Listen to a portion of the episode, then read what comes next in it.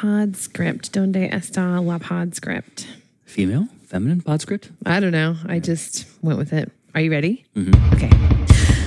Welcome to the Misfit Stars podcast. I'm Shannon Curtis. And I'm Jamie Hill. Hi, listeners. Hi, sweetheart. Hi, honey. People, I Yeah. am duty bound to tell you. What's that? I made it sound so exciting. It's not exciting at all. I'm just going to the next part of the script. Later in this But that was really episode. exciting, Yeah. right? Later on in this episode, we're going to be talking about the idea of re entering society, part two. That's kind of a jumping off point. It's not really exactly about that, but Shannon's got this whole rabbit hole she's going to lead us down. Yeah, yeah. I just, as soon as we hit stop on last week's recording for the podcast, I'm like, oh my gosh, I have so many more thoughts, so many Li- more ideas. Literally. I was like 10 seconds into starting the edit. She's like, oh my God, I have so many more ideas. I'm like, should we start recording again? No, no, and I'm glad that we didn't because like as this as it happened, there were lots of other things that came across our radar this week that like fed into the thoughts that I had immediately after the last week's podcast. It's really so true. It's just like lots of it's a web of ideas. I just want to like talk it out with you. Great. That's what we're gonna do. Very excited. Yeah. But before we do that, people. Yeah. I'm making it sound exciting again, Uh-huh. it's not exciting. It's the same old thing as every week. I just want to let everyone know that Misfit Stars is how our people support the work that we do. Hey, that's exciting. It's exciting for about? us because we're the ones who are getting supported. And like, I know it sounds self serving, but also we need to tell you about this because, like, literally, people supporting us in an abstract way is how Shannon and I do all the things that we do in the world. Mm. Not just this podcast, also all of the music that we make and then give away to people for free. Also, all of the mentorship that I'm able to do with other up and coming uh, artists, producers. Mm-hmm. Uh, it's just all really good stuff, we think. And if Mm-hmm. you think that too, please just pitch in. That would be wonderful. The way to do that is to go to misfitstars.com slash support. Also, Mm-hmm. I really want to let you know that when you join Misfit Stars, we invite you to our private social network. Oh, yeah. And it's so good. You can be part of the anti-racist book and movie club that we're doing in there. If we'll you talk wanna, we'll yeah. talk more about that later. Uh, Totally. so good. Um, if you want to join that, just go to misfitstars.com slash join. There's multiple ways to support the work that we do. You can go to misfitstars.com slash support slash join. It's really basically the same thing. But don't but don't tell anybody. For sure It's don't really however you want to see yourself. Are you a supporter or a joiner? Yeah. You can just choose your own adventure, but it takes you to the same destination. like I'm not that much of a joiner. You know what I mean? Oh, so yeah. I'd, I'd probably go to slash support. Yeah, there you go. But the joke would be on me because I'd end up in the same place. well, you know, there's a there's a metaphor in that, I think. yeah. There's something. The metaphor is Jamie's an idiot. No, the metaphor is this is the metaphor that there are many paths, and yet we find ourselves often at the same destination. I love it. That's the metaphor. That's wonderful. Also, that's kind of bad because you're trying to do something different. You have such a different No. intentionality, but the stupid amusement park just puts you right back at the end of the same stupid line anyway. no, but what if the thing at the end of the of the end of the line is is actually really good? It's not a stupid amusement park ride. It's it's like you know, it's it's it's it's self actualization. I feel like P.T. Barnum has the sign up that says "This way to the egress," and you walk through the door and you're just in an alley. No, because egress no. means exit. You're just not. Oh, that's right. It does, but that's not what I'm talking about. I'm talking about we each have our own path, but hopefully we each get to a place where we're like fulfilled and actualized. I hope so. Yeah, but, we, we're going to take place- different paths. I also hope that place isn't the same as every other person's place. well, no, but the but it's the journey that matters, Jamie. It's the link that matters, not the page it takes you to. That's what you're saying. Misfitstars.com slash join or slash support, whatever floats your boat. That's it. Jamie doesn't want to hear any more about my philosophical metaphors. Moving on. Moving on. All right, announcements. I don't have any. Do you have any? Well, are you gonna do the song or what? Well, if I don't have any announcements, I'm not going to do the song. Well, you still have to do the section heading. Why? That's a good point. We don't have any announcements, people, which we feel is appropriate for a cooling off period, which we're oh, in. Nice. We're just kind of trying to take things a little bit slower post our massive work push that we were telling you about for the last 15 months or so. so we no don't- announcements. Yeah, and no and that's song. good. That's healthy. Yeah. Yeah. So how you feeling? You know, pretty good. Uh-huh. Uh, sleep's been weird this week, uh, and that's been coloring my days. Today's one of those days again for me, but it's okay. Mm-hmm. Um, I don't know. Everything's fine. um, I've been doing a lot of work, and when I'm doing the work I want to be doing, working in my studio, I'm happy. You and I have also just been having to deal with a little bit of bullshit. Not anything bad, but it's just been really annoying. Just trying to figure out a potential new work situation that may or may not be a good fit, and we're not sure, and it's just uncomfortable and dumb. So there's also that, and I was annoyed by that earlier today, but I'm kind of over it, but not 100%, as you might be able to tell from me ranting right now. Yeah, a little rant. Uh-huh. Um, but it's okay. Ranting is how you get things off your chest. And why not do it on a microphone? Why not, really? Why not? So, uh, generally speaking, though, big picture, I'm feeling good. Uh, I just am loving that we have a more flexible schedule lately. That Mm-hmm. feels really healthy and good. Uh, I have been doing some work, but I've also been doing a really good job of kind of knocking off some nights at midnight so we can watch a movie together. You Yeah, know, uh-huh. although lately you've just had a book and you've been nosing that, so I've been like, I'll just work till two. Shannon's in her book. That's, that's right. great. Well, you can you can knock off whenever you want. I know, but I like Yeah, doing music. That's good. So you know, great. So you're like generally okay. No, I'm great. Yeah, Okay. totally. And I've been I've been really really productive. I've been getting a lot of work done, Mm-hmm. which and I just ha- I had some work lingering on my plate. I won't be able to fully relax, ease into relaxation, Until all that's done. and totally decompress until it's all done. So I'm just trying to get it done. yeah. And I got a lot done this week. Awesome. So that feels really good. Good. How are you feeling? I feel good. You know, that same situation that you were ranting about a minute ago and which you described as being a, a bullshit situation. to me, I, I, I like, I feel like it's a, a problem to be solved, but it's not, it's not like affecting me maybe as emotionally, like, which, uh, which feels good. And this is, this is this, uh, a larger way of saying that like, I feel good about the fact that yes, this seems like a bit of a problem to solve, but that also we have the tools to solve it. You know, like we can decide what what information we need to make the best decisions for ourselves and move forward. Like I feel I feel good about that. I feel that's good. confident, you know? And so that that that feels good. Yeah, I Um, don't feel as it's not- confident as you because for me, the thing undergirding all of it relies on my technical assessment of a piece of technology that looks too good to be true. And it's really, really difficult I to get it. assess that. You know I what get I it. mean? I get it. Yeah. And I, I know I know I know where you're coming from. Um I just I feel like there's a lot on my shoulders and I can't I don't have all the pieces and that's stressful. Okay. I get it. Yeah. Yeah. I feel But I'm glad that you feel unburdened. And that's good because it means I'm taking more of the burden and I'm happy to do Well, it. It's not that I feel unburdened. I feel like, you know, uh, but I feel like I con- I feel confident in our ability to work through it. Yeah. So I yes, it's not resolved. I don't feel resolved. I don't feel, you know, if that all we're talking very vaguely, but that yeah, I feel okay about it. This, like it's, it's it's a challenge, but it's not doesn't feel unsur- insurmountable to me. Yeah. Yeah. And people, if we ever figure this thing out and it becomes appropriate to tell you what it is we're trying to figure out, we'll let you know. We will. This is not that time. Not yet, but oth- otherwise, besides that, um, I, I generally feel good. You know, I feel I feel really grateful for this time. Uh, you know, I've had a chance to to do some relaxing this week, um, but also I've had the opportunity to have some really meaningful interactions and conversations with people, and so just I, you know, it feels I feel good.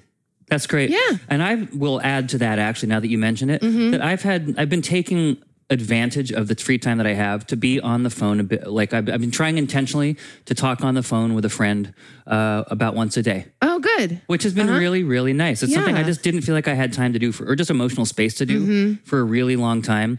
And now I'm just like, just calling people and saying hi. That's so great. It's I love wonderful. It. Yeah. Cool. And not just like family who I'm sort of obligated to. Like, you know, if you can only make two calls, it's well, it's I to your have sister to call and to your parents. You know what I mean? yeah, no, I, I get what you mean. Yeah. But That's now I'm like calling friends. It's actually good. Good. Well, let's fire up the good news machine. Well, let's do. Do you have any good news? I've got some good news. I is it? actually have two pieces of related good news. What? So the Senate is doing uh they're doing some confirmations of nominations to various positions. That's what happens when you have a new president, right? Right, yeah, There uh-huh. were not there's not one but two this week that to me were really good news.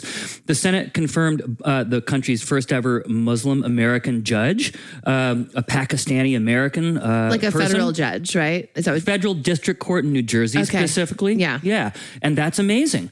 Uh, he's the first ever Muslim American judge. He's also the first ever uh, Asian American and or Pacific Islander judge confirmed to federal district court, I believe, if memory serves. Okay. It's really nifty. That's That great. is such good news. And also, what the heck? It took us this long to get there? What only the- only mean, four centuries. There's been Muslim Americans since, you know, like the uh, you know, 1600s. But you know, so we're a little slow on the uptake. Ay, ay, ay. Yeah, it's terrible. But let's, I It's guess, terrible. focus on but the remember, good. th- this is not the bad news machine. It's the good Shannon. news machine. It's the good news machine. Yeah. And the Okay. good the good news is, well, there, I was trying to think of a good way to spin that, but there's no good way to spin that. It's just terrible. well, we're heading in the right direction. That's maybe? it. Okay. Yeah. What's your other one? The other one is totally related, which is that the Senate also confirmed Ketanji Brown Jackson to the D.C. Circuit Court of Appeals. Awesome. And she is just uh, a badass. Mm-hmm. She's also pretty likely going to be the next Democratic nomination to the Supreme Court. And the DC Circuit Court of uh, DC Court of Appeals is the stepping stone position. It's one of the classic ones. Yeah. You know what I mean? Well, and I think that um, it's not like a for sure thing, but like Biden has said that he, w- when he gets a chance to nominate a new Supreme Court justice, that he wants it to be a black woman. yes. And Ketanji Brown Jackson is a black woman, and Yeah. she's going to be on that place that is often a stepping stone to the Supreme Court. So Yeah. awesome. I know. It all just looks kind of good. And honestly, even if she just stays in the DC Circuit Court of Appeals, Oh, a huge. That's great. Huge. Yeah, no, Yeah. Mm-hmm. She's, she's a total badass uh, just on the merits. You know what I mean? Above and beyond her being a black woman, which is great because we need way, way, way more representation. Absolutely. Uh, yeah, but above and beyond any of that kind of thing, just on the merits of like whether is she, whether she's a good like lawyer or not, she's great. She's Yeah. fantastic. That's awesome. Yeah, so I think it'll be really good, and I'm pretty stoked about both those things. Very cool. How about you? What's in your good news machine? Well, I wrote down uh, the good news that came, I think, yesterday that um, the makers of uh, the, the Novavax people that were making a, a new vaccine Mm-hmm. for COVID 19 said that their vaccine has an effective rate of 90%, Yes. which is great. Um, I Even higher for variants. Is it's it 93% for variants. that's amazing. Yeah, it's really good news. That's really good news. Yeah. Well, and I think that, you know, the United States has secured the number of vaccines that we need with the ones that have existed already or that had clearance already. Yep. Um, and so what this means is that the Novavax vaccines might be able to be distributed to countries where there is more need for vaccines yes. than we have here, which is great. And speaking of that, uh, the the G7, that's the the meeting of like the seven biggest economies. Uh, well, the seven biggest democratic econ- economies in Yes. the world, right? Yeah, like China's not there. China's not there. They're a huge economy, but they're not a democratic nation. So the seven biggest uh, d- democracies Mm-hmm. um, in in the world gathered. Their leaders gathered. The G7 is what it's called, and they committed that as a group they're going to. They had already made a commitment of a certain number of vaccines before, but now they've added a billion doses Mm-hmm. of uh, of COVID nineteen vaccines to go to um, countries, poorer countries that can't afford. To buy them like we are able to. Yeah. So that's great because this or that pandemic. don't have manufacturing facilities of their own. You know what I mean? Like Right, I don't, right. I, th- I, I don't think there's any manufacturing of vaccines, maybe in the entirety of sub-Saharan Africa. You know what I mean? Like Right. they have to bring them in from somewhere. Right, right. Well, I mean that's. I mean that. Yeah. I think that's right. I. I I don't know Don't how many one, vaccine manufacturing sites there are, but I imagine that most of the vaccines have to be sh- manufactured and then shipped to wherever they need yeah, to go. But it's more of an know, industrialized nation thing. Right, right, maybe so. Um, you know, I, I think it's it's easy since since here in the United States, uh, there are we're we're getting closer to the the goal of having seventy percent of adults vaccinated by July fourth. That was like the goal, right? Yeah, the, the we probably won't make it, but we're we're inching our way toward it. we're getting there and and some states that have um higher vaccine rates like are beginning to open up in a safe way Mm-hmm. you know because they've got a high vaccine there have been states that have been quote unquote open for quite a long time even before vaccines were rolled out so They've just been killing people. uh, right but uh, and yeah like the fact the, the fact of the matter is that the, the virus is raging in unvaccinated populations Worse than ever. It's- Li- yeah. literally worse than since the beginning of the pandemic. Right. Yeah. But given that, you know, there are a bunch of us who are getting vaccinated and states, you know, are able to start opening up um, in safe ways because of the high percentage of vaccinated people, it's beginning to feel like the pandemic is is sliding into past tense here, you know? Yeah, there's two worlds. Yeah. but there's there's there's multiple worlds here there's there's the world within the there's two worlds within the united states right there's the vaccinated population for whom the pandemic is largely sliding into past tense. Yep. and the unvaccinated population it is not like No. holy moly And then there's the whole rest of the world. Exactly. I was just chatting with our friend, uh, our friend Paulo, uh, the one who did that amazing remix. oh he was one of our remix artists Yeah, he Uh-huh. was. He did uh, track two on the remix record, which, by the way, people, if you want to hear it, just go to uh, misfitstars.com slash remix album and you can just listen to this There for free go. on Bandcamp. Cool. Uh, so Paulo did uh, track two. He did an amazing job. And we're- just, we've become friends through music. Yeah. Never met him in person. He lives in Brazil. We live here. You know, Yeah. it's so cool. so what's his assessment So of he was so excited to tell me uh, yesterday that he got scheduled to get his first shot. It'll be between June 23rd, and 29th because this is when they're starting in their country. there. Wow. Yeah. How wild is that? Brazil has one of the most developed, uh, like federalized health infrastructures, public health infrastructures in the entire world. Mm. Like they have this amazing sort of socialized health kind of situation Really? happening. But because of Bolsonaro, and his Oh, their leader. obstructionist right wing ways. Like, you know, he was he was like the mini Trump down there. So he just spent last year basically being in total denial about it. Denying It's not a thing at all. We don't need to do anything about this. Right. Came late to the party and now his country just hopelessly behind. Like if he had not been obstructing progress on this thing, they could all be completely vaccinated because their public health infrastructure is so great. Right. All that stuff that they had to figure out how to build out here, like how to get vaccines Mm. into arms in rural places, all that Mm-hmm. kind of stuff they had to figure out on the fly. They just have that taken care of there Mm. already. They have the infrastructure. All they had to do is like plug this the solution into it. And they're just hopelessly behind. It was wild when he told me. Like you kind of imagine Brazil, another like leading, like sort of industrialized nation, big, huge, westernized nation. You would imagine they would be also close to seventy percent. They're like more like five percent. Well, and I mean, even Canada is a really low percentage of vaccinated people too, right? Like, and, and they've a- got a really well developed uh, public health system as well. I have a but friend- Their, their buying, their purchasing power for the for getting the vaccines, I think, was was stunted. Is that what it was there? Well, and also just the rollout has just been plagued by bureaucracies and also like a bunch of right wingers in parliament, like really just screwing it up. Um, and localized too. It's not just like, it's not just in parliament, it's also like in each province. You know, there's, they have big, it's like the states here that we have, you know? Right, they're And so- provinces. yeah. And so the people who manage your provinces, which is kind of like, you know, the state government in our states, Right, can really change the experience like it is here. Oh, you know what I sure. mean? Like Washington is amazing, Mississippi not so great, you know?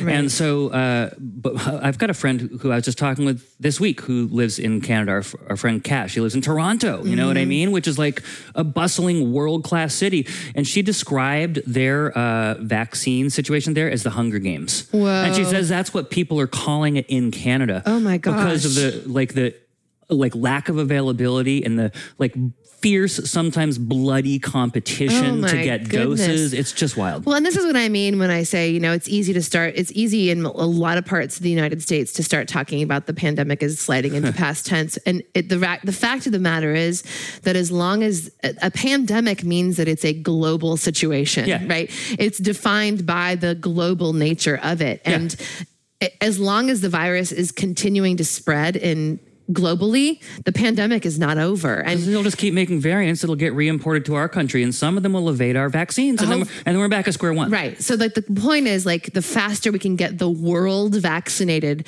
the better it will be for all of us. Yeah. But that's what that going back to the good news part of the my good news is the fact of the G7 committing to uh, to donating a billion doses It'll to help. countries. It will help in that effort. Um, we we need a lot more of that effort, but it's a starting place and we'll celebrate it. Total So- cool side note about the Novavax vaccine. Oh yeah. So uh, it's a protein-based vaccine. Okay. They're growing the protein in moths. Oh whoa. I know. Science is cool. That's not the noun you expected there. no. I bet you thought I was going to say like petri dishes or something. Well, they often use eggs to to grow vaccines Mm-hmm. Yep. or parts of proteins for vaccines. Sure. Yeah. Interesting. So interesting. Interesting. Well, good news. Hooray. Love Woo, it. woo. Um, so this next this is the next section where we talk about like what we did this last week, you know? Mm-hmm. And I'm I'm in search of a good like he, uh, title heading for this section because like we don't have a catchy one. We've got the True. good news machine. We Yeah. got you know we got other things. This is it just it's in need. And so you know I'm I'm tossing around some ideas like what you've been up to or like Hmm. or or or what You're what do we clearly have? thinking of this on the fly What right we? now. no, no, no, no. I had an idea. What, uh, what we have to write home about? That isn't. It's not catchy No, that's though. not good. No, because I Yeah. mean, like we talk about stuff we've been doing with last week, but like. Obviously, we do a lot of stuff that we don't talk about on the podcast. We're talking about the most meaningful stuff. So I'm trying to like, Or noteworthy or whatever. yeah, Yeah. like right. you don't, you're not interested in what I had for dinner. Listeners, if you have any ideas, please don't tell us. We don't want to know. we'll think of it on our own. Thanks.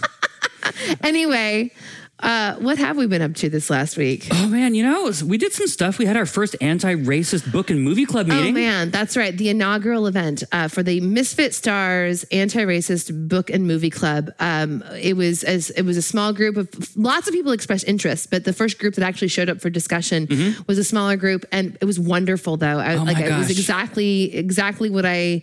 All I hoped and wanted. We discussed. Uh, we all watched in advance the film. Um, I Am Not Your Negro, which is based on the writings of James Baldwin and specifically about his book proposal he had written to, uh, which was would, would have been his final book had he not passed away before he wrote it. Uh, but this this final book proposal where he was going to examine the state of American civil liberties, uh, or, or, not civil liberties, the, the, state of American civil rights is what I meant to say, mm-hmm. through the lives of his friends, uh, Medgar Evers, Martin Luther King Jr., and Malcolm X, mm-hmm. all of whom were murdered yeah. because of their work on in the civil rights movement. Yeah. Um, it is such a powerful film. We all watched it in advance. I know a couple people watched it a couple of times before yeah. our discussion.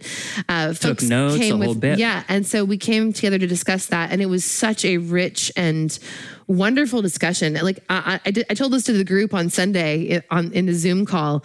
Like this, this kind of talk is like my apex experience as a human. Like I just love meeting with other people who are passionate about things like this, who want to dig deep and figure out how how to learn and unlearn the things that need unlearning and mm-hmm. like grow and be better. Like uh, it was. It this was is extremely such, your shit. It is extremely my stuff. Yes, it's extremely me. Uh, but it was. But it was so. It was a wonderful time. And yeah, it was great. you know it's it's really neat to be able to do this uh, this book and movie club within the context of the misfit stars community. Yeah. You know it's it's not open to just whomever. It is only for people who are in the misfit stars community. And the reason well i mean one of the reasons for that for me is that you know the the people who are going to show up to these discussions are already folks who have said yes, I am part of this community. Yes. And so there's a certain like emotional buy-in, you know. That's right. Which I think lends lends to the experience uh, of the discussion around a, a, potentially very sensitive, touchy subject, subject like anti-racism. It lends to the experience just an uh, an aura of um, of just safety and um, and everybody can show up knowing that everyone else has has that same level of emotional buy-in to yeah. the community and they're known quantities to one another also they've each they, they've yeah. everyone's seen everyone else inside their trusted sort of safe group space mm-hmm. our little social network yeah. area there it's not like some rando who's just appearing on screen who they've never seen before and they don't know you know they, they might just like right. intuitively be a little like i don't know what this person is are they cool are they not cool yeah you know we know that everyone on screen they're cool yeah it's really neat so That's it really was good. it was so good good. And, you know, so if you're listening to this and you're like, hey, I want to be part of the Anti Racist Book and Movie Club, we would love to have you. Mm-hmm. And if you are already a supporting member of Misfit Stars, all you need to do is send one of us a message and we'll send you an invitation to the space within the Misfit Stars social network where we're organizing the, the movie yeah. and book club. And for everybody else, I would just say if this doesn't sound like something you'd be into, absolutely do not go to misfitstars.com slash join. right. Uh, but if you're if you're not in the if you're not in if you're not yet in Misfit Stars, pardon me, um, but this sounds appealing to you, this is a this would be a good reason for you to get yourself into Misfit Stars. Yeah. Um, so do come join and let us know you want to join. Next month, we're going to be uh, doing a book discussion. We're discussing an, an, an anthology of writings by Black writers um, that was uh, assembled by Tarana Burke and Brene Brown. Mm-hmm. It just came out like last month or so. It's called You Are Your Best Thing. And uh, so I'm looking forward to that. It's Me too. really, really cool. You know, they say you shouldn't judge a book by the cover. First of all, I disagree. But second of all, this book has a really nice cover. It does. it's true. It yeah. does. It's really So you can tell it's going to be a good book. Absolutely. Yeah. Um, we, okay, so one of the other things that we did this last week, uh, which we have we set sort of this intention for our summer because we're not touring mm-hmm. again this summer because of COVID. Mm-hmm. Um, also, it's fine. Also, it's it is fine, but because we're not touring and because we're going to be in Washington, and it is like the best state in the whole country, in my opinion. Yeah, I mean, we've been to, we've been to all of them. It's beautiful. A lot. We've been to all of them, and then we picked to move here on purpose yeah. because it is a gorgeous state, and especially in the summertime, it is just absolutely beautiful. And there's so many corners of it that we have not yet gotten to explore precisely because normally we're on tour in the summertime. Mm. And last year it was COVID, you know, raging everywhere. So we couldn't really go do as much either. Yeah. This year the story is changing a bit. Like things are a little bit more open. So we set this intention where we're gonna like aim for like once a week going on like a little mini adventure of some kind to go explore some part of our state. And I I we we cooked up this idea like a couple months ago. Mm-hmm and we broke the seal we totally like did our first one last week and it was very small but it felt good to get like once we did that first one i'm like oh yeah more of this please and we actually planned our next one which is super fun Yeah. but uh but i had discovered uh this um place just south of olympia called the mima mounds and that's where we went to visit It's like a prairie. it is a very rare uh, instance in the state of Washington have a, a like a grasslands, a prairie. Like There- with no, no no trees really, right, because mostly it's just trees here. right, trees and mountains. That but these pra- prairie lands are pretty rare here. These are even more That's why rare. they're called prairies. Oh, I see what you did there. that was terrible. that was really I am bad. so sorry. Thanks, Dad. so no, these these are even more special because uh, there are there's this earth formation throughout this whole prairie where there the, the, the earth the earth has mounds in it like and it's just these regular you know and it, it almost looks planned out it's so If if you've ever been downhill skiing, it looks like moguls, oh yes it looks like moguls but it's on flat land. That's a great description. Yeah. Yeah. And they range from like a foot in height to like seven feet in height. And they're just mounds. Mm-hmm. They're, about like, as wide as your living room. You know what I mean? They're not big at all. They're like 13, 14 feet wide. And they're like Shannon said, from a foot tall to seven feet tall. So like you could just reach your hand up to the height of the tallest one. It's They're not that tall. yeah, but these are like, like hemispherical, you know, like Yeah. mounds. They're little bumps. And and I read about it because they're apparently when the wildflowers are like in full bloom, it's really cool and it looks like waves of wildflowers on these mm-hmm. mounds, you know, as far as the eye can see. We missed the height of the wildflowers there, but there was still a few. But even so, it was so interesting walking around. Every mound kind of has its own little ecosystem. Yeah. Like that mound over there, there's like tons of ferns on it. And Yeah. the mound right next to it has like bluebells. And the next one over has grasses, but they all look individually so different. It was Really neat. remarkable. Yeah. It was very cool. There's this, so no one really knows. Like scientists still haven't figured out. They've been like studying this for like a hundred years. Still haven't really figured out what caused them. There's Yeah. theories. Maybe it's glacial deposits. Maybe it's this. Maybe it's Maybe that. it's erosion. Maybe it's uh, My favorite theory What? is that they are gophers and that every single mound is one gopher's fiefdom. it strikes me there as is being a gopher theory. it strikes me as being far fetched, but I love it. Yeah. well, it was we were reading like the the signage, you know, that they have posted there about the different theories, and there's like seven different theories that people have explored, and Mm-hmm. they can't that they can't agree. They they don't know for sure. No one can prove it. I'm really disappointed, honestly, that one of the theories wasn't aliens. Yeah. well, you know, the fact that they didn't list the alien theory, it's like, what are they hiding? Mm, That's right. That's it's right. probably aliens. this is definitely Washington's area 51. 51? love it. Yeah, it's 51, right? Mm-hmm. Okay. yeah. Clearly, I'm not really up on my alien. It'd be so uh, great if they were hiding like little three inch tall aliens inside the mounds. They're actually like HQ, Ooh, I love but it. But they're all different headquarters. yeah, Maybe it's competing alien races, but they're all like three inches tall. interesting. And so these are actually like huge homes. Maybe to the gophers are the aliens. what? Oh my gosh, we're really onto something We here. really are. Let's go add a homemade uh, eighth theory to the um, board at the Mima Mounds I like it. display. Man, all we really need to do is put this on YouTube and start our own conspiracy oh theory. Oh no! Oh, yeah. my gosh! No! I'm going to be selling supplements before you know it. Oh my gosh! So, uh, what else? You started reading a book. Yeah. Okay, you all. This I I I this is maybe the first. I think this is the first book I have opened to read in the year 2021.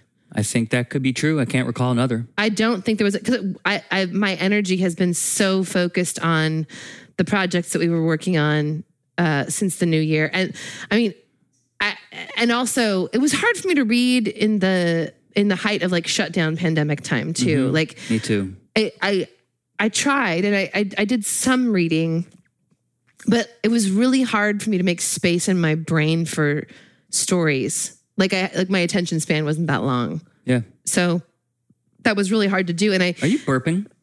excuse me, I I disguised it really well, and then you just call attention to it. So rude. So rude. I love it though. Moving on. so I haven't had space in my brain for Yeah. for stories, and uh, yeah, it, it, it, it, when we were working on the the project, the 2020 101 project, um, I was consumed with that. You know, I would go to bed thinking about it, wake up thinking about it. And like reading is oftentimes something that I do before sleep, you know, and I just, I didn't have the space in my spirit to take on another Yeah. story, No, you know. same. And even right after we finished the project, we've been done since May 27th was the last day. Not that we're counting. Uh, yeah.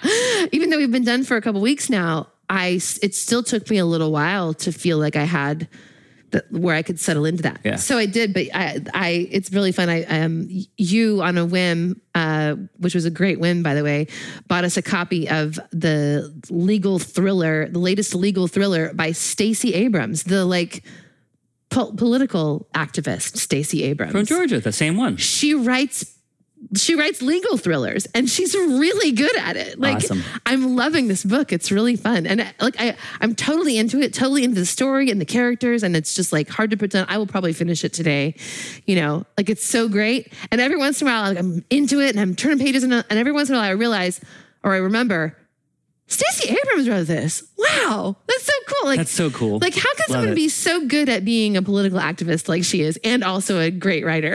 it's Yeah. just pretty neat. I mean, both are storytelling. It's true. That's true. That's Yeah. a that's a good point. Mm-hmm. What else have you been doing? Uh, you know, doing work, and that's okay because when I finish it, I can properly check out. Yeah. Like I want to get to book time too, but like you, I like to read books at kind of more protracted length. Like I can do it if I need to, like reading 20 minutes, a couple chapters in bed before I turn out the light. But it doesn't feel like quality book time. It's not how I want to do it. Mm. I want like. I want to do what you've been doing. I want to sit on the couch for four hours, five hours, and like just Read. read. Yeah. You know, I want to do that too. And I'm just over having this work hanging over me. That's the other thing. You know what I mean? Like I could theoretically just like push off some of it, but then it would just always be at the back of my head, like a thing I still have to come back to and do. I know. And I don't want that. I get it. From my observation, though, it does seem like you've been pretty excited to be doing this work. Well, it's also too. I love what Yeah. I do. Yeah. that's a thing. Like I would, I am very lucky to do for work what I would also be doing for fun because I find what I do really, really fun. Like I'm Mm. Yeah. working on great music with people I enjoy. Yeah. Like what's not to like? Hey, this is a good preview for our upcoming conversation in the second half of this podcast. You don't even know it yet because I've got the notes to lead us to that conversation. But yeah, uh, and and uh, a couple nights you have knocked off your work early, and we've gotten to watch a movie. We wanted to, I wanted to mention one movie that we saw this last week, which So was special. Like we watch movies, and they're not always recommendable. this Sometimes one, we just watch some crap, people. So do you. so true. Don't be all like highfalutin about it. You know that you just want to watch like something for Rebel Wilson. Well, so do we.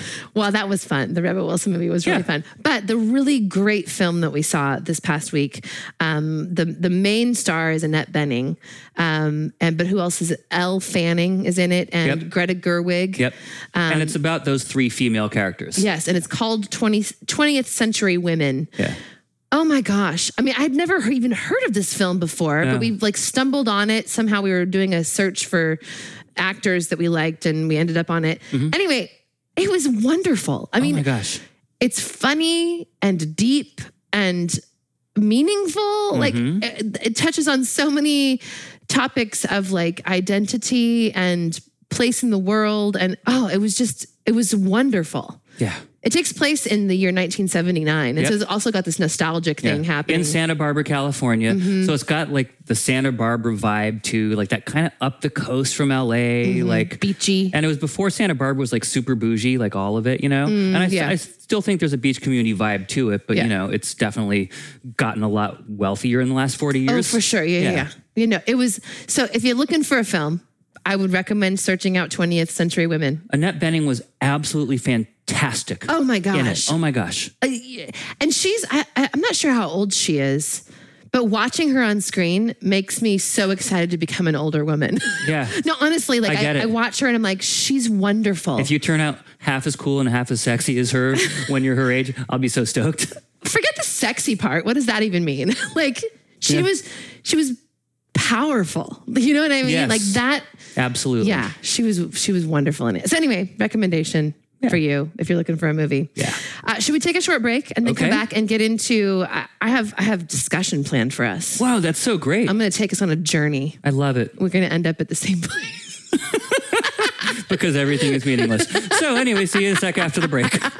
we'll see you soon.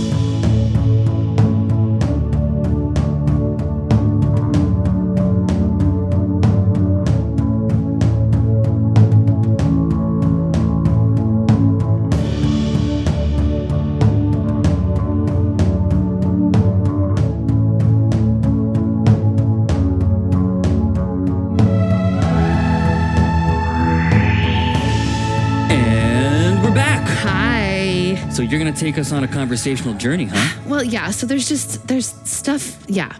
As soon as we hit stop on last week's podcast, I'm like, oh my gosh, I just feel like I could keep talking about this this topic. Remember last week we read the uh, we mentioned the piece in the Atlantic. I'm not scared to re-enter society. I'm just not sure I want to. Yeah, and like toward the end of that conversation, we were talking about like the idea of like re-entering society and what that looks like for a lot of people is just getting back to work, you know, and Yeah. like the idea of you know of of work as sort of an end in mm-hmm. and of itself, you know, and like Generally, maybe. an end to someone else's means. well, yeah, and so I started to think about that. Like, well, if if if we're if we're balking at this idea of like hard work for the sake of hard work, if that's not the point, then what is the point? Right.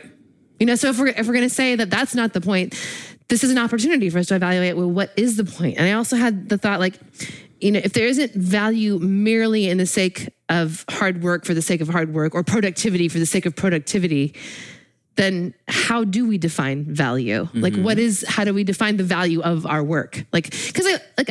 It's not like I'm going to sit around and eat bonbons all the time, right? No. Like, and I'm sure that that's not what people want in general. But like, we do work for things. Mm-hmm. Why do we do that? Like, what is what is why Well, do we do that? Generally speaking, until we have, I think, a, a, a either a better sense of this or just the ability to make it happen, we just get a job so we have money to pay bills. And I think that, like for me, when I was entering the workforce, Mm-hmm. that was the understanding. It wasn't supposed to be a passion. Indeed, I was very specifically Mm. told that, like, the thing I was passionate about, I, I couldn't make money at, and I shouldn't try. right. Yeah, it was never suggested to me at all by by my parents or any of the sort of adult figures in my life that I could do music professionally. Right. You know, turns out I can, and I love it, and I'm having a great time doing that. Yeah.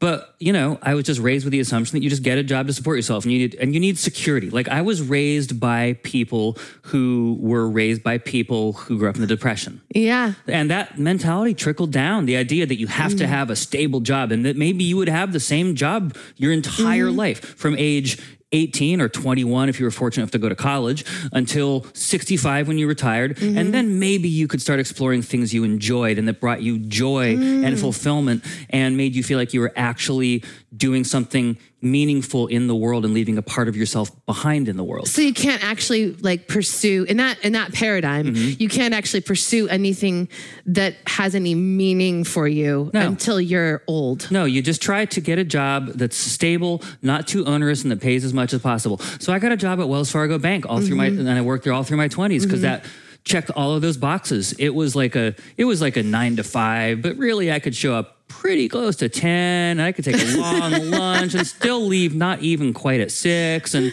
you know what I mean? And I was getting paid a bunch of money for somebody who was in their mid 20s. I mean, you know what? I mean, these days now in San Francisco is is not that much money, but I was making like, you know, 70 grand when I was 25 years old. That was a shitload of money for a 25 year old. At that time, too. I was living as an alcoholic and drug addict, so I never saved any of it, had nothing to show for it, and Right. went further into debt. That didn't necessarily need to be the way that worked out. That's Right. just because I was screwing up. Your own personal journey. I was on my own personal adventure there with work. Yeah, totally. Well, and also, I kind of feel like a lot of my personal adventures. I was trying to find fulfillment in my life because I was getting precisely no fulfillment at work. Occasionally, I would find some sort of intellectual fulfillment. You know, who doesn't like being praised for a job well done? That would happen sometimes, mm-hmm. depending on who my manager was. Yeah. And sometimes the work was intellectual in nature. It was computery and kind of nerdy. And when I had the opportunity to dig deep on something and figure something technical out, mm-hmm. I enjoy that mm-hmm. personally. I know not everyone does, but like that's fun for me. And so there were moments, there were glimmers in there, but it was never anything that I would have chosen to do. You know what I mean? It was mm. something like there's lots of things that I'm good at, but like that, that aren't passions. You know what I mean? Right. I think that a lot of us have those things, things that we happen to be good at, but don't love. Right. But we can do them and we can do them capably. But do we love them? No. But does it pay the bills? Yes. Mm-hmm. Mm-hmm. So so to the question though, if if the work itself, the work that we that we have to do to survive, because we do have to eat food and you know that kind of stuff does cost money in the way that we've organized our society. We have to pay local governments continuing fees for the right to live on land. The taxes, you mean? I mean, uh, yeah, There's, all kinds of weird I shit when you start getting into it. yes, yes. But you're right. We have the societal constructs we have, and let's Yeah. just take those as stipulated. They are get they're, they're not going anywhere anytime soon. Yeah. So like if, if the work for the work's sake isn't like what what how do we define the value of our work if it's not just for the sake of work itself, you know? Or if productivity isn't an end in itself, just like I was productive. Like we we we hold that up as being a of value. Like, oh, you know, very had a real, real productive day. Yeah. Check that box and good day because it was productive. Yeah. Well, what does that mean? If, if, if productivity itself is not all that, Yeah.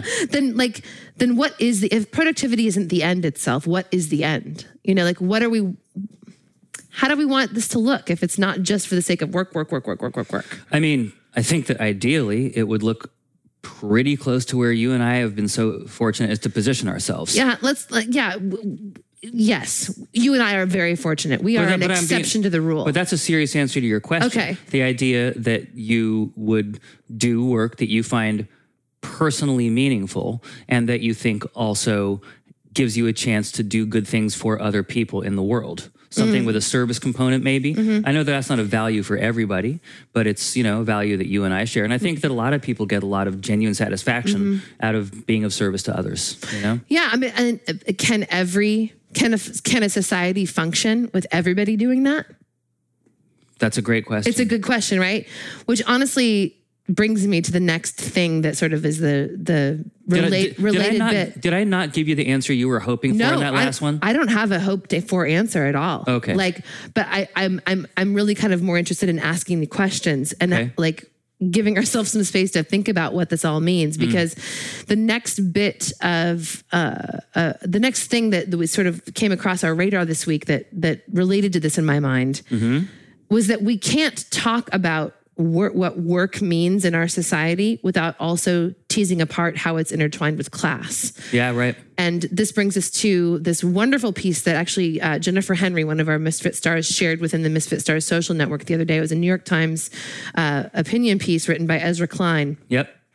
And the thrust of the of the piece was was about what the rich and and I would also add the middle class don't want to see about poverty in America. Yeah. And if you've not read the article, uh, Jamie, will you link the article in Yeah. the show notes because I think it's really worth uh your time to read. Um, it doesn't. It didn't feel like new information for Yeah. me personally, but it it synthesized uh, some thoughts in a really precise and um, powerful way. Yeah. Uh, It's not an article, it's an opinion piece, but just to give it the right term, like nomenclature, Mm-hmm. but it's right on. so there, there was this one paragraph that to me seemed to to be a just really powerful thing to to meditate on. He says the American economy runs on poverty or at least the constant threat of it. Americans like their goods cheap and their services plentiful and the two of them together require a sprawling labor force willing to work tough jobs at crummy wages. On the right, the barest glimmer of worker power is treated as a policy emergency, and the whip of poverty, not the lure of higher wages, is the appropriate response. Which, um, so just this this idea, this got me thinking about this idea that like. For those of us who have the luxury and what you and I personally have, let, us just be clear. It's the luxury uh, Of meaningful work, of, yeah. of be getting to do work that's meaningful to us. Yep. Um, and part of part of our ability to indulge that luxury is that our society runs on people who work crummy jobs for crap wages Yeah. that don't have any meaning for meaning for them at all. Yeah. Um, Talking about like Uber Eats drivers and like Amazon warehouse people. Oh yeah. People who are just routinely exploited by a system too massive to comprehend. And I think that first of all, it's really essential that we all come to grips with that that a lot of the comfort in our lives is dependent upon this system that exploits people. To put it more directly, a lot of the comfort in our lives comes at poor people's expense and is indeed Mm-hmm. the reason they're poor. Right, right. The reason the reason that a lot of our the reason for a lot of our comfort is also the reason for a lot of people's poverty. Yes. Yeah. Which, you know, that's that is that is something to grapple with. Um, you know, I, I, I couldn't escape that that paragraph that I read. I couldn't escape. I, I read this article a couple of hours hmm. after our anti-racist book and movie club mm-hmm. discussion. Um, and so we, you know, in the film discussion, we were talking about the, the roots of, you know, the inequality in America vis-a-vis race. Mm-hmm. Obviously has its roots in slavery, you know, mm-hmm. and like eh, eh, And the, and the reason for slavery was to steal people's labor to build wealth. Exactly. So there, there has always in America been a certain class of people whose wealth or comfort or whatever is built directly upon the, the poverty or the slavery of other humans, Yeah. of other Americans. And uh, that's a legacy we need to grapple with. There's a direct line between the poverty of today and the slavery of 200 years Well, ago. and also it's still going on if you think about it, right? Mm-hmm. Because like because of the way in which our country's been set up, there's a huge correlation to this day between poor people and uh, you know black and brown people. Like that's generally Mm-hmm. Yeah. speaking who's poor in our country, You which means that this system is continuing. yeah.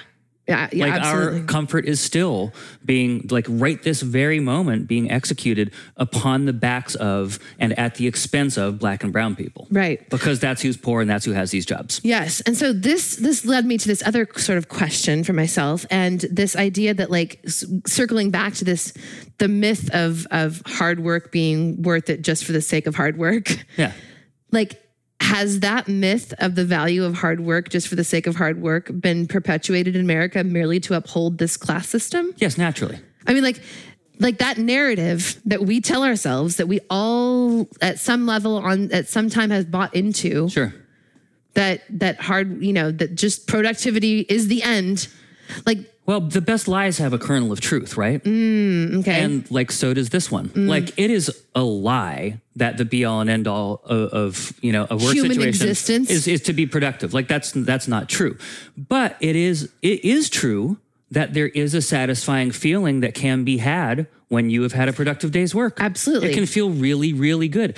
But to take it to take that any further just than being an isolated experience that you can have and to extrapolate that it's a meaning for human existence from it that's the lie. Yes and also that good feeling that you get on your own when you've done something productive and you feel personally good about it ought not to be commodified by somebody who's in a higher position of hierarchy than you.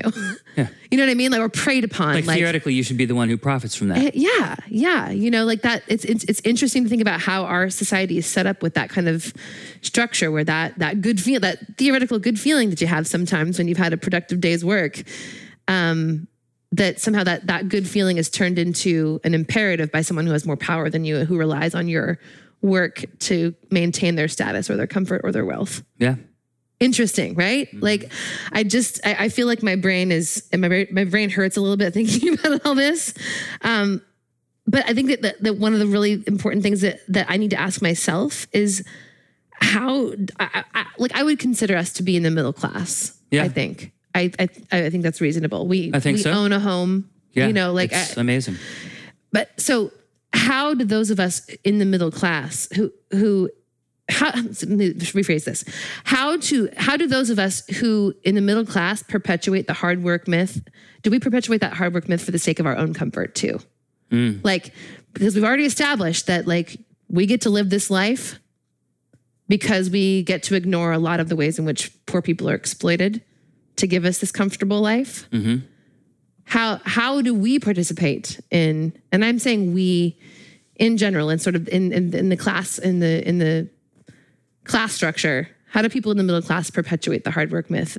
Like we're part of the problem is what i'm trying to say. Mm-hmm. Because we perpetuate that myth you know? Mm-hmm. And and it's going to be up to us to like change the way we think about it i think as individuals if we're going to have any hope of creating equity for everyone in this society and not perpetuating that imbalance does that make sense Yeah, it really does. And there's like two ways to approach it, right? Like, so one way is how do you, like, what services do you use in your life and what is your relationship with those? Like, mm.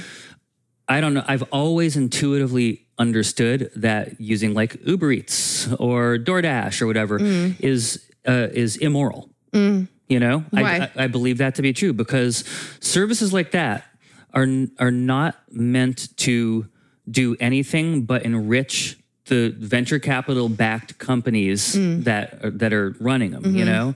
And the way that they like they they don't ever generate a genuine profit on their own. And the there's two things they can do. One they can attract more venture capital and two they can exploit their workers and downwardly depress their wages and they can steal their tips and stuff like that. Mm-hmm. Uh, and, and they do like this is uncontroversial and just generally understood like mm-hmm. people who are working for DoorDash people who are working for Uber Eats people who are working like across that whole service sector are being exploited. Yeah. And I don't feel good about participating in that. Right. You know?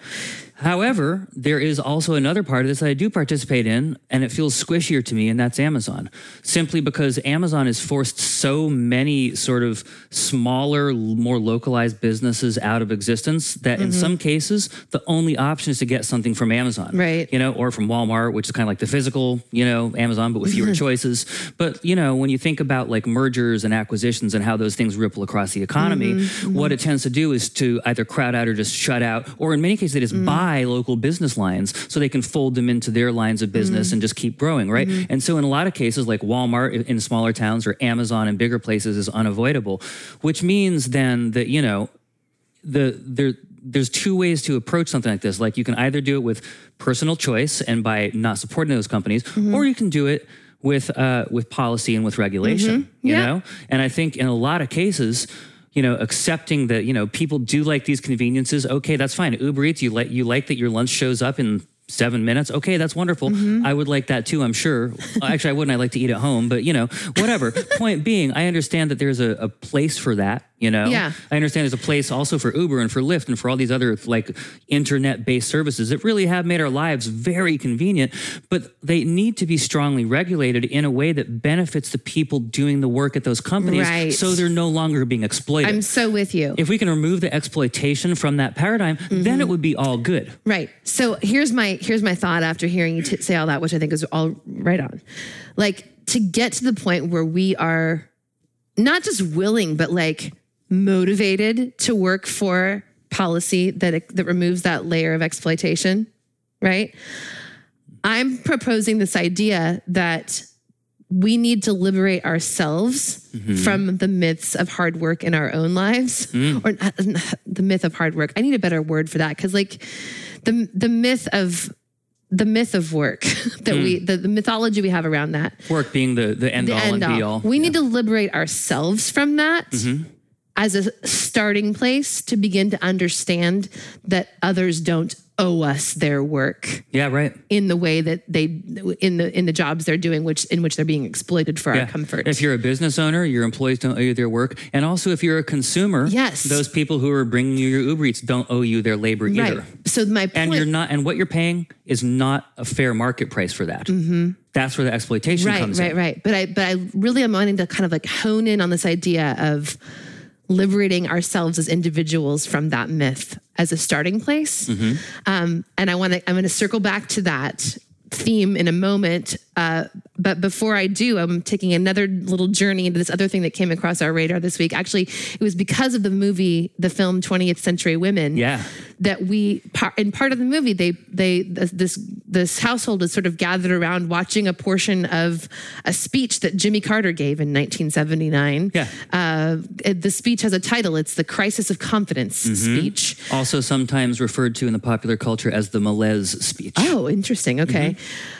Well, this moment in the film, like it, it worked really well for the film's purposes, but it also just spoke to so much of this current moment in our Yeah. society. Like how many decades later, Well, you know? because for for context, people. So, like this speech, Jimmy Carter gave this. The backstory is that he was supposed to give a Fourth of July speech, Right, okay. in 1979. He didn't do it. He called it off at the last minute. Rumors were swirling. Is he gravely ill?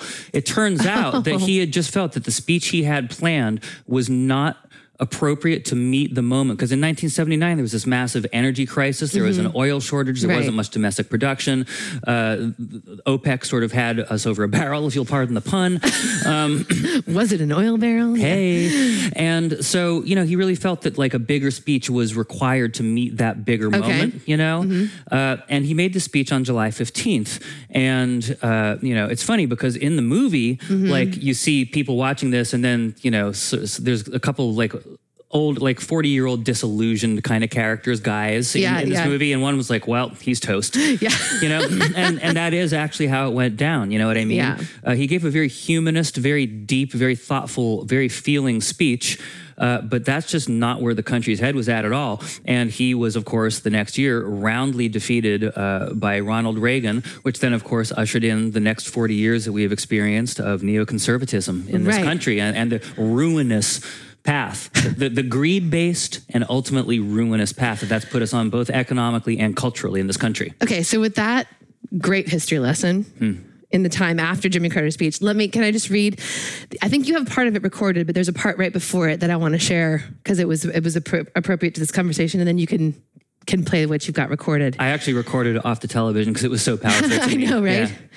We, we, we actually, after the film was over, we looked up the speech and watched it in its entirety because we wanted to hear all the whole thing, right? Yeah. And it's like an hour long. We watched an hour long political speech from 1979 because Because we're, we're those people. We're those people for sure. So here's I'm just this is a little a couple of excerpts before the part that you recorded. Um, he says, "Too many of us now tend to worship self-indulgence and consumption." Human identity is no longer defined by what one does, but by what one owns. But we've discovered that owning things and consuming things does not satisfy our longing for meaning. Mm. the prophet Jimmy Carter. I know. We've learned that piling up material goods cannot fill the emptiness of lives which have no confidence or purpose. Mm. What can we do? First of all, we must face the truth, and then we can change our course. We are at a turning point in our history. There are two paths to choose. One is a path I've warned about tonight the path that leads to fragmentation and self interest. Down that road lies a mistaken idea of freedom, the right to grasp for ourselves some advantage over others. That path would be one of constant conflict between narrow interest ending in chaos and immobility. It is a certain route to failure. Dang. Yeah. And indeed, that's what happened. And is continuing to be what is happening. Yeah. You know, we are fragmented, and we've found that like this clamoring for stuff or this clamoring for a particular place in in the hierarchy of society doesn't fulfill you know and and and, there it's all myths. We've all believed myths that that if we just get to this place in our lives then we'll be fulfilled. And then when we get there and that doesn't it doesn't turn out to be true then we have to figure out who to blame for that. And it leads to more finger pointing and fragment fragmentation and divisiveness. And it's just we're ruining ourselves Yeah. we're absolutely ruining ourselves Yeah. And that constant competition between narrow interests that he forecast. I mean, if you look now to like what our political system is, it's two parties that generally speaking for the last 40 years have been essentially the same thing except one is bigots about like like gay stuff and one isn't you know what i mean and like that's been basically that's that's been basically our political system. Two parties that are essentially the same, neither of which, including the Democratic Party, is particularly concerned about the plight of poor people or about redressing any of this economic inequality stuff at any kind of systemic level, because both parties have been so completely captured by corporations and corporate interests. Yeah, I will say that there, I that, there are some Democratic politicians who are trying to change that about Sure. the party. It's they're not and succeeding. they're all, oh, and there always have been. I mean, the '60s were a Right. thing. There was like that movement in the '70s, but they've only ever been a fringe minority. And as much as we like to think that there is progress, there is progress in the populace in our country. Yeah. Mm-hmm. Like our country has moved steadily leftward as far as like social issues go, but our but our Democratic politicians, our country's politicians, generally speaking, have not kept pace with that at all. Can I go back to what you were just saying? Uh, you you requoted him saying the the um, Narrow competition or, or uh, con- constant competition between narrow interests. constant conflict between narrow interests. Yes. And that is true on a governmental level, right? Is it also not true on a personal level? Of, in all the ways we've been talking about how we stack ourselves up against each other in our society. Like my my narrow interest might be that I want food real fast. Yeah. Right. And therefore, I'm willing to ex- participate in the exploitation of a worker that's not getting paid enough to do that job to bring me my food real fast Yeah. like there is like we participate in that constant conflict of narrow interest and and that brings me back again to this idea that like it, it and what jimmy carter says too first of all we must face the truth and then we can change our course Yeah. and i think that this this has to begin with each of us facing the truth of this in our own lives. You know uh, uh, we had a, the, the last the last thing that came across my radar that seemed to fit in this general umbrella of discussion that I wanted to talk about today was um, one another one of our misfit stars whitney uh, is a wonderful writer and we've subscribed to the newsletter that she puts out called uh, documental. And she just always has some really thought-provoking ideas and she's Yeah. she's the kind of person who is like us actually in a lot of ways sort of publicly working out her ideas and new ideas and learning and unlearning mm-hmm. about how the world is shaped and how we can move forward. You know, like Yeah. she's I, I really appreciate her courage in that. In that she she does not approach this as a I've got all the answers. Listen to me. she's she approaches it as here's some ideas that are interesting to me. I'm working through some stuff. I'll put a link to Whitney's uh, Substack, her documental uh, In the notes. newsletter in the show notes. Oh, great. Thank you for that.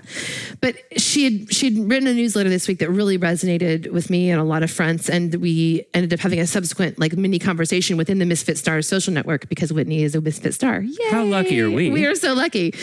Um, but she had written sort of this like what I latched onto in her most recent writing was this idea that personal internal healing via compassion and loving kindness is foundational to broader societal healing Oh, totally. and um and I, I shared that with Whitney that I really resonated with her. And she she wrote back to me, I'm starting to think that if we focus on changing one person at a time, simply by being willing to let them not change, but to be kind to them as they are and who they are, that that is the lofty and noble goal, then the rest falls into place, you Yeah. know. Um, and and that really resonated with me because of our, like our 12 step background. You know, central to 12 step recovery is this idea that each of us has the power to change ourselves and we have the power to change literally no one else besides ourselves. Yeah, right. You know, and so when you think about societal change, that becomes kind of it seems problematic. if you can't like change other people, then how are you ever gonna get society to change? But but so much strife and pain in our own lives result from our futile attempts to try to control or change other people. Yeah. I mean, I know that personally. That's like the root of my codependency, you know, is the pain of my codependency comes from the strife that it creates when I have tried to control and, and change other people. Right. Uh, but the flip side is that there is immense power, which I've realized in my own life, and I believe probably is is uh, extrapolatable. Is that a word mm-hmm. to a broader sort of societal sense? But there's immense power in in letting go of that which lies outside our power to change, mm-hmm. and focusing our energy on changing the things we can Yeah. starting with ourselves. But I also think that this includes building power with others to make that policy change that reflects our values, that makes a society that reflects our values. But we have to start, it has to start as an inside job. Yeah, right. And it has to start with like being willing to unflinchingly look at yourself and your motivations and where you're at and you know what your fears are and what your hopes are mm-hmm. and like really get honest about it, you mm-hmm. know? It's really uh, it's interesting. I'm seeing a real connection between that and between that quote that you just mm-hmm. shared uh, from Jimmy Carter and also between a central quote from the James Baldwin movie that we watched this last week, which is Yeah. not everything that is faced can be changed, but nothing can be changed until it is faced. Mm-hmm. That's essentially what Jimmy Carter was saying in that speech. Absolutely. This all just kind of ties together. It really does. It really does. And so I think I'm just left. I, I, I don't have a summary statement. I think, but I have a sum, I have a summary set of questions mm. for us because I think that probably my answers to these questions don't apply to you, and they don't apply to whoever might be listening right now. No, the point is that everyone has to arrive at them on their own. Everybody's got to do this work Yeah. you know but also um in before i shared this sort of summary set of questions uh in my com- in my conversation with whitney our conversation we were both talking to her in the misfit stars social network she shared this video about this this man who has studied um ancient civilizations and there are like this, there's this this prophecy that come that that exists among lots of ancient civilizations like we're talking thousands of years old prophecies, you Yeah. know, and From like total, like different parts of the world that would not have been in contact with one another 8,000 years mm-hmm. ago. and you know everybody's got their own journey with with the idea of spirituality or religion or astrology or whatever, however you want to attach yourself to this thing that's going on that's bigger than us out there. you know, um, I understand that everybody's everybody's relationship with that is different, but it was at least interesting to me to like to listen to this idea that there's this prophecy about this idea that that there is, but we are potentially right now in sort of the the date stamp of human history where we are in 2021 potentially in a period of of there being a, a, a sort of a global shift in consciousness. Mm-hmm. I've heard this from various sources, you know, and and I don't exactly know what that all means. By the way, sh- people, Shan doesn't mean this in like a conspiracy theory way. Like when she says heard it from different sources, she just means it's an idea that's out there broadly speaking right now. Yeah, I hear people say a lot that there's something shifting, right? Okay, and and and I'm not trying to I'm not trying to be like woo woo about stuff, but I'm just I'm just stating what I've observed Mm-hmm. as people have you know, and I would like to believe that that's true. I would like to believe that there is You'd li- something shifting. It's definitely shifting. I think what you would like to believe is that it's going to shift for the positive. okay, that's that's a good point. I mean, because it could go either way, and that's part of what this they were saying in these prophecies. Yes, like that's there's a time when the condor, like the metaphor is that like the condor represents like one part of humanity, and the eagle represents the other part. Like the condor is more like the heart, and the eagle's more like the head, and like one is peaceful and feminine, and one is warlike and masculine. And they diverged and went on two different paths for the last eight thousand years. But apparently, right now, the prophecies say they're coming back together, and it could be a time when they destroy each other, or it could be a time when they reconcile, and that's what's happening right now. Right. But like the prophecies don't say what they think is going to happen. they just say that this is where we're at right now. we're at a we're at Jimmy Carter would say we're at a turning point in our history. Even he's that's what he said in his, in his speech, Mm-hmm. Yeah. right? So that being said, like we have the potential, and uh, th- honestly, we've just been through this global pandemic. We're still in it, right? Yeah. Uh, the the world is still in a pandemic. If this is not an opportunity to shift, I don't. I like if this, this is the most obvious yeah, everything's already opportunity been to shift. everything's already been shaken up. Why not like realign it in a better way? right. I mean, the obvious answer is narrow business interests. You know, Mm-hmm. it's a very small number of very, very wealthy people who would very much prefer things go back to the way they were because they were making a ton of money and had so much power. But I think that there might maybe are maybe there are a critical mass of us that don't want to just go back to the way things were. Maybe there's a critical mass of us who are looking inward and doing these asking these questions. What does this life mean to me? Yeah. What does what do I want my life to mean? And and like I mentioned this during our anti-racist book and movie club too. Do you know the idea of fractals? Do you know what Yes. you know what the fractals are. And I don't have like a definition of it, but like, it's a recurring mathematical pattern. thank you. But it starts with a very small shape or pattern. Yeah. That if you- anyone who's over like the age of 30, like there was a poster on someone's some friend's wall when you were a kid Mm-hmm. that was fractals and it's just like a mathematical pattern that just like just evolves around and around and around itself growing out and ever bigger. Right. If you repeat it, Mm-hmm. as you, as it repeats itself, it becomes a larger version of itself Yep. over and over and over again. And I think that maybe that's what we are. like our little, each of our individual little human spirit is a, is one of the smallest portions of that fractal, mm-hmm. right? And what we do in terms of evaluating and reevaluating and defining and redefining what our lives are all about and what we consider valuable matters because that gets replicated and grows bigger and becomes part of this potential shift. Like, so the, the summary questions that I wrote down are just like if we're becoming unwilling to define ourselves or our lives and our value on the old things anymore, on the old myths, then what are the questions that we can ask ourselves to determine what does define us? What is valuable mm-hmm. to spend our time and energy on? And what are we all about? Like, those are the questions. Um, I know that you were making fun of me earlier about the idea that, like, well, we each have our own journey, but we'll end up at the same place. but I think this is what I'm talking about, right? Like, this is that's going to look different for everybody, but it's essential that it's essential that we each participate in that individual work because I think it I think it does have the potential to bring us all to someplace better. And we can exist in that someplace better together um, and maybe be more fulfilled Yeah. and maybe feel like we're actually part of something meaningful. You know? I like it. So those are the thoughts I've been having this week. Yeah. well, and you know, me too. Like Yeah, you, I, I. I, I saw the Jimmy Carter piece. I read the Ezra Klein piece. I've also been synthesizing this stuff. Um, I'm glad you wanted to talk about it.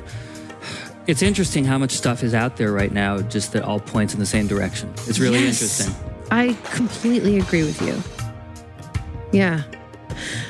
And speaking of that, if you're listening to this and you're like, I have something I want to offer that points in this direction, or I have a thought on anything that you've talked about today, we would love to hear it. Yes, we would. Um, if you are part of the Misfit Stars community, that would be a great place to pop in your ideas, your thoughts. If you're not, then what the fuck? if you're not yet in the Misfit Stars community, but this feels like a valuable conversation, this is the stuff for which the community is created, is to actually get to have these conversations. And so we would love for you to be part of the community. Go to misfitstars.com slash join. Uh, if you don't want to join, but you just want to support the work that Jamie and I are doing uh, because you feel like it's meaningful, then you go to misfitstars.com slash support yeah. it'll take you to the same page, but your motives will You be You know, different. they're different pages, and the verbiage is slightly different. Oh, is it really? To Okay. appeal to each person who thinks of themselves in those ways. I love it. But the end result is the same. But here's the deal if you go to the slash support page, I will send you an invitation to Oh, the course. social network, and you can just be like, screw that. I'm not a joiner. That's why I went to slash support. I am not doing your stupid social network. You just, I'm just giving you my money. Screw you. Yeah. Okay, that's fine. That's fine. But hey, you know, uh, on the topic of today, like the topic of like what it is, putting our energy toward the things that we value. If this podcast, if this community is something that you value, and you are able to put some support toward it, we just would ask that you do that. Um, Thank and you. Misfitstars.com/support. Thank you. well, I'm pooped. How about you? yeah, I mean, it's hard to think about things. it's hard to think. Yeah. Thinking and talking is hard right now. No, I'm glad you want to talk about this. though. Yeah, It's good. Thank you. Thank you for that. And thank you all for listening. Thanks for spending your time with us today. And uh, we'll be back again next week. Mm-hmm. Theoretically, I, I'm sure we'll be back next week. There was like a little cardigan in that statement, it sounded like. The Mr. Rogers cardigan. yeah, Oh, definitely. I think about it every every single week. that's great. And you'll have things you'll want to talk about. I will too. Aww. Ah, yeah. You all, but we will be back again next week. And until then, I um, I just ask that you be good to yourselves and be good to each other. Yeah. All right on. Love you guys. See you soon. ya. Bye.